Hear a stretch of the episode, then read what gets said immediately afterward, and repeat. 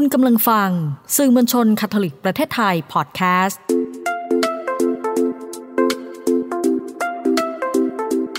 ซ่อนไว้ในจังหวะชีวิตพอดแคสต์ที่จะพาให้คุณไปพบกับคุณค่าที่ซ่อนไว้ระหว่างการเดินทางชีวิตกับคุณพ่ออนุชาชัยเดช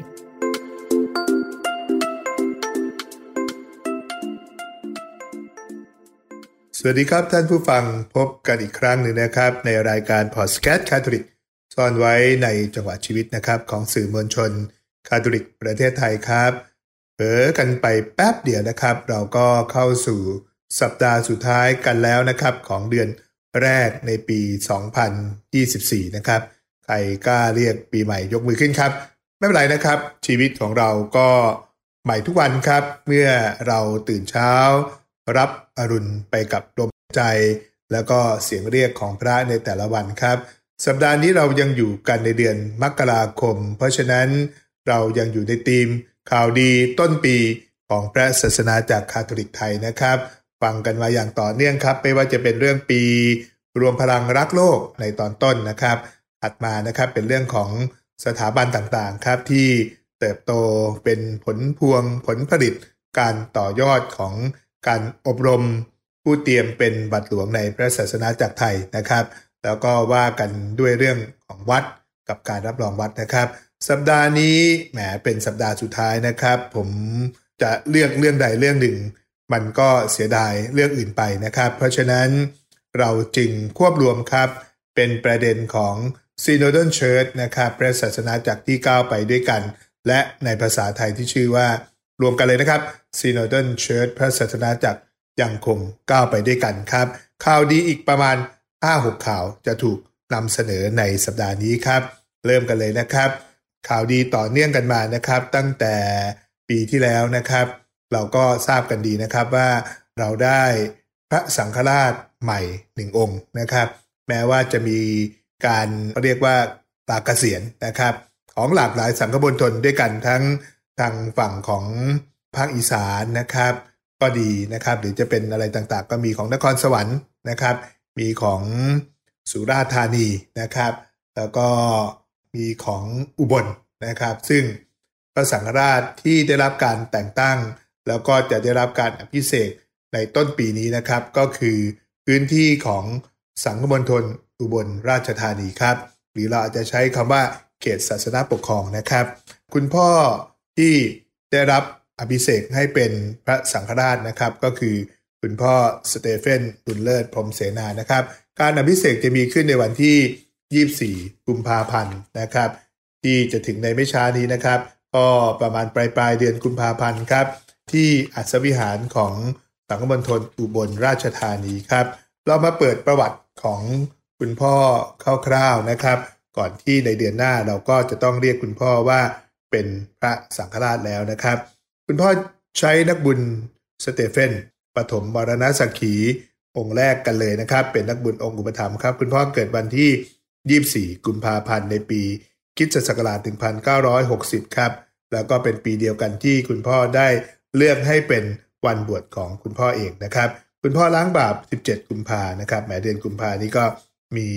วาระสำคัญของคุณพ่อทั้งนั้นเลยนะครับ แล้วก็ล้างบาปโดยคุณพ่ออันเดรโอนีเป็นสูตรวัดพระฤทัยบ้านสีฐานตำบลหนองบัว อำเภอกันทรารมนะครับ เป็นคนจังหวัดศรีสะเกดครับ บิดาคือเปาโลบัวลาพรมเสนา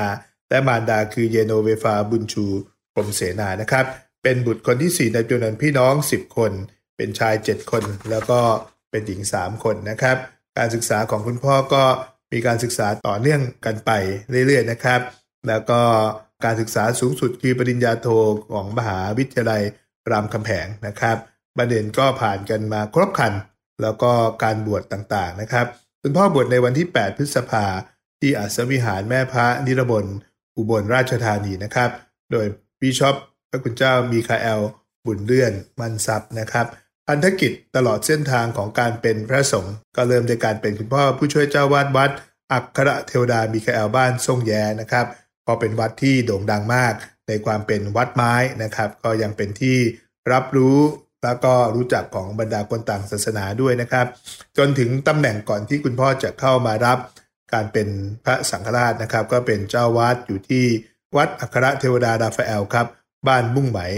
วัดตักบุญเทเดซาหนองฝาง เป็นผู้รับใบอนุญาตโรงเรียนเทพพิทักษ์พิทยา เป็นผู้รับใบอนุญาตผู้จัดการ ผู้อำนวยการโรงเรียนพระกุมารอุบลราชธานีครับ หน้าที่พิเศษต่างๆก็คือ เป็นผู้อำนวยการฝ่ายการศึกษานะครับสองวาระ คณะกรรมการการเงินนะครับ10 ปีตั้งแต่ปี 2013 ถึง 2023 นะครับ แล้วก็เป็นที่ปรึกษาตั้งแต่ 2007 จนถึงปัจจุบันด้วยนะครับคติพจน์มิใช่ท่านได้เลือกเรา แต่เราได้เลือกท่านครับ เป็นข่าวดีแรกของตอนสุดท้ายของเราครับ หลังจากนั้นครับยังมีเรื่องที่น่าสนใจก็คือว่ามีการเดินเรื่องเสนอให้พระคุณเจ้าลังแบร์เดลามอสนะครับ เป็นบุญญาลาศีหรือมรณะสักขีนะครับ โดยพระศาสนาจักรของสภาพระสังฆราชประเทศเวียดนามนะครับ การสถาปนาอย่างเป็นทางการนะครับ หมายถึงการเปิดศาลแล้วกันนะครับ ก็เริ่มขึ้นในวันที่ 12 มกราคมนะครับ ก็โดยสมณะกระทรวงการสถาปนานักบุญ ก็ตอบข้อเสนอจากสภาพระสังฆราชของเวียดนามนะครับ แล้วก็ได้รับรองพระสังฆราชเปโตรลัมแบร์ต เดอ ลาม็อตเป็นผู้รับใช้พระเป็นเจ้าเป็นที่เรียบร้อยแล้ว แล้วก็เริ่มการ สอบสวนอย่างเป็นทางการต่อไปนะครับทั้งนี้ได้ทั้งนั้นก็ได้ส่งจดหมายมาเพื่อขออนุญาตนะครับ แล้วก็ให้ทางพระศาสนจักรคาทอลิกในประเทศไทยได้รับรู้เป็นต้นผ่านทางพระคาร์ดินัลเกรียงศักดิ์โกวิทวาณิชนะครับทำไมครับ เพราะว่าสิ่งที่น่าสนใจก็คือว่าศพของคุณพ่อครับ ฝังอยู่ที่วัดนักบุญยอแซฟอยุธยาของเรา มากไปกว่านั้นก็คือว่าท่านมีชีวิตอยู่ในช่วงของต้น ปีที่พระศาสนาจักรของประเทศไทยนั้น ได้ค่อยๆ ก่อตั้งขึ้นนะครับ โดยพระคุณเจ้า3ท่านด้วยกันนะครับ ที่เดินทางมาเป็นพวกผู้ก่อตั้งคณะ MEP อะไรต่างๆนะครับ คุณพ่อยังเป็นผู้ที่บุกเบิกการประกาศ พระวรสารแก่คนท้องถิ่นในเอเชียด้วยนะครับ ไม่เฉพาะเพียงแต่ประเทศไทยเท่านั้น แต่ก็ยังในเอเชียแทบทั้งหมดเลยนะครับ คุณพ่อเป็นผู้แทนพระสภาคนแรกแห่งโคจินจีนนะครับ เป็นบิดาแห่งพระสงฆ์พื้นเมืองเวียดนาม แล้วก็งานที่เด่นชัดนะครับก็คือผู้สถาปนาสถาบันพระคินีรักการเขตนะครับ นี่ก็เป็นข่าวดีที่แน่นอนครับ พระศาสนาจักรในประเทศไทยก็ตั้งตารอคอย แล้วก็พระศาสนาจักรของประเทศเวียดนาม ก็เดินเรื่องอย่างขยันขันแข็ง มีแนวโน้มว่าจะสามารถทำเป็นหนึ่งเดือนเต็มเลยนะครับ ในพอดแคสต์เกี่ยวกับเรื่องราวของพระคุณเจ้า หลังแบนเดลามอสนะครับ แล้วก็ทางสื่อมวลชนคาริกเองก็ได้เตรียมตัวนะครับ เพื่อจะได้ลองจัดแสวงบุญ แล้วก็ตามรอยพระคุณเจ้าดูครับ นอกจากนั้นข่าวที่3นะครับที่พระศาสนาจักรยังคงก้าวไปด้วยกันก็คือการครบรอบ 100 ปีนะครับ 100 ปีของอะไรครับ 100 ปีแห่งการถวายมิสังไทยแด่แม่พระนะครับ มันก็เริ่มขึ้นเมื่อพระสังฆราชเลเนมารียอเซฟแปรอุสนะครับ ท่านเป็นประมุขวิสังสยามนะครับพร้อมด้วยคณะสงฆ์ของวิสังครับ ขณะนั้นได้ถวายวิสังไทยแด่พระนางพรมจารีมารีนะครับ ซึ่งเราจะเห็นได้ในทุกๆวันศุกร์ต้นเดือนที่มีการสวดบทถวายประเทศไทยก็ดีนะครับ หรือว่าจะเป็นช่วงที่เราฉลองแม่พระรับเกียรติยกขึ้นสวรรค์อาสามชันครับ ในปี 1924 ได้เริ่มมีการสวดบทนี้นะครับ แล้วก็ได้มีการถวายมิสังสยามเนี่ยครับไว้ในความดูแลอารักขาของพระนางพรหมจารี ในปีนี้ 2024 ครบรอบ 100 ปีนะครับ แน่นอนว่าคงต้องมีอะไรที่ทำเป็นกิจลักษณะนะครับ ซึ่งเชื่อว่าท่านผู้ฟังก็รอติดตามกันต่อไปอย่างกระพริบตานะครับ นอกจากนั้นครับข่าวดีที่มันล่วงหน้าก็คือว่าในปีหน้าเลยนะครับ ตั้งแต่สำนักกำหนดให้เป็นปีศักดิ์สิทธิ์เพราะว่ามันเป็นปี 2025 ครับ ก็คือวาระที่สำคัญนะครับ โดยจะมีเหตุการณ์ 37 เหตุการณ์นะครับ ใช้เวลากว่า 80 วันนะครับ โดยสมเด็จพระฟังซิสเนี่ยครับได้กำหนดการเตรียมดังนี้นะครับ ในปี 2023 เนี่ยครับให้ดูเอกสารสังคายนาวาติการครั้งที่2รัฐธรรมนูญจำนวน 4 ฉบับ เรื่องพิธีกรรมศักดิ์สิทธิ์ของพระศาสนาจัก การเผยความจริงของพระเจ้า และพระศาสนาจักรในโลกสมัยนี้นะครับ ก็ผ่านไปแล้วครับ ในปีนี้นะครับ ก็อุทิศให้กับการภาวนาเพื่อเตรียมจิตใจครับ เพื่อว่าเมื่อเข้าสู่เดือนธันวาในปีนี้นะครับ เราจะมีการเปิดประตูศักดิ์สิทธิ์ของมหาวิหารนักบุญเปรโตครับ วันนั้นก็จะกำหนดขึ้นในภายหลังตลอดทั้งปีหน้าก็จะเป็นปีที่เป็นปีที่เราจะแสวงบุญนะครับ แล้วก็เป็นปีที่จะ พระศาสนาจากส่วนกลางนะครับ ก็จะถือว่าเป็นปีศักดิ์สิทธิ์ แล้วก็จะให้ทุกๆคนครับ ได้มีโอกาสที่จะใช้ชีวิตเพื่อความศักดิ์สิทธิ์ของตนเองนะครับ น่าสนใจไม่แพ้กันเลยนะครับ แล้วแน่นอนครับ ในประเด็นที่ 5 นะครับพระศาสนาจากที่ก้าวไปด้วยกันเนี่ยครับก็มีการประชุมซีนอดซึ่งจะมีการประชุมอีกครั้งหนึ่งนะครับ ในเดือนตุลาคมของปีที่จะถึงนี้ แต่ก่อนที่จะถึงนั้นนะครับ การไปประชุมในปีที่ผ่านมาครับ ก็มีเอกสารชุดหนึ่งที่ออกมานะครับเขาเรียกว่าเอกสารการประชุมซีนอดของบรรดาวิชอปนะครับสมัยสามัญครั้งที่ 16 เป็นสมัยที่ 1 ครับ ที่เอกสารว่าพระศาสนาจากที่ก้าวไปด้วยกันในพันธกิจรายงานสรุปสังเคราะห์นะครับ แบ่งออกเป็น 3 ภาคด้วยกันนะครับ ภาคที่ 1 คือโฉมหน้าของพระศาสนาจากที่ก้าวเดินไปด้วยกัน ภาคที่ 2 ทุกคนเป็นสารุสิทธิ์ทุกคนเป็นธรรมทูต และภาคที่3หักทอ สารสายสัมพันธ์สรรสร้างชุมชนนะครับนั่นก็เอกสารที่เราจะต้องไปศึกษากัน แล้วก็ลงในภาคปฏิบัติ เพื่อจะได้นำไป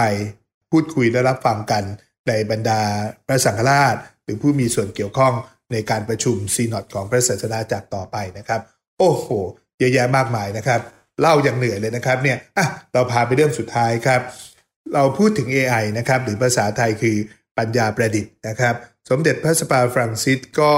ได้ออกเอกสารสำคัญในปีนี้อย่างน้อย 2 เอกสารแล้วครับ ที่พูดเรื่อง AI นะครับ เมื่อต้นปีครับฐานวันสันติภาพสากลเราพูดถึงประเด็นปัญญาประดิษฐ์และสันติภาพนะครับ artificial intelligence and peace นะครับ แล้วก็เมื่อเร็วๆนี้เองครับ ประมาณวันที่ 24 มกราคมนะครับ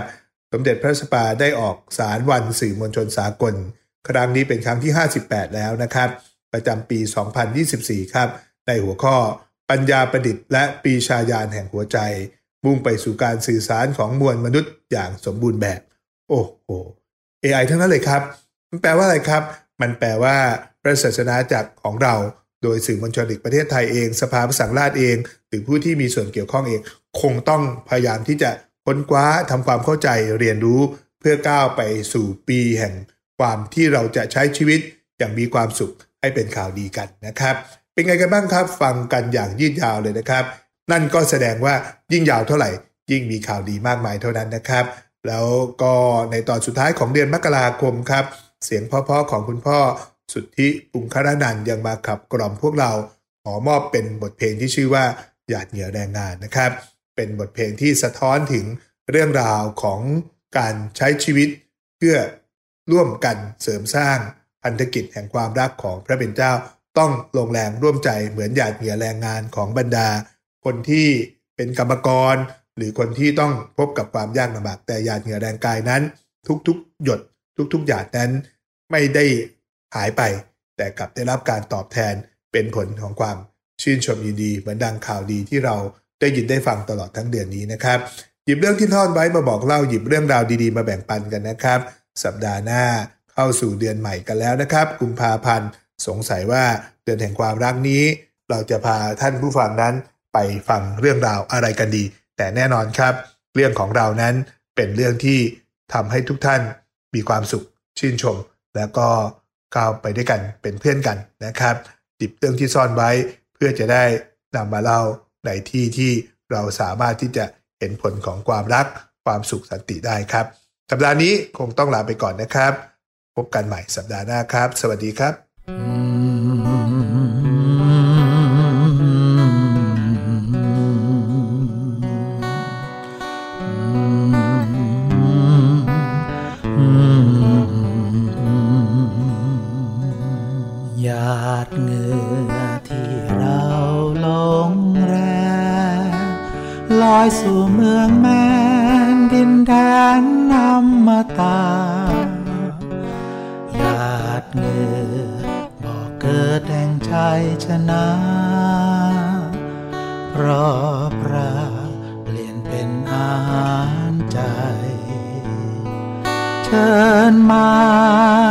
กินอาหารนี้เถิ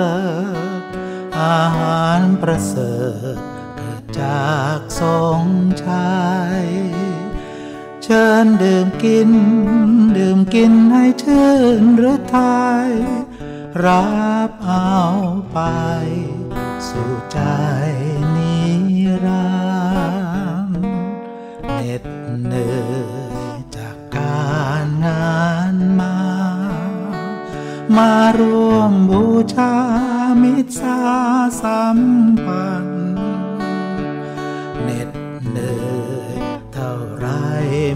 สำคัญ มีพระทรงทัน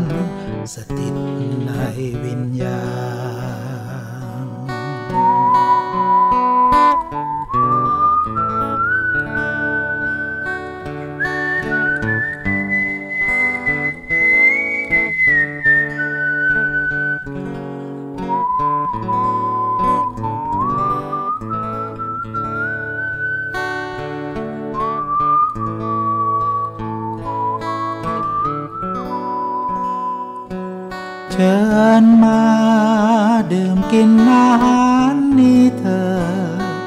อาหารประเสริฐเกิดจากสองชาย เชิญดื่มกิน ดื่มกินให้ชื่นหรือทายรับเอาไป สู่ใจนิรันดร์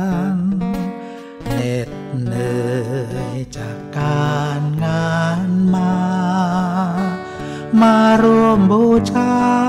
มิตรสาสัมพันธ์เหน็ดเหนื่อยเท่าไรไม่สำคัญ มีพระทรงทันสถิตในวิญญาณ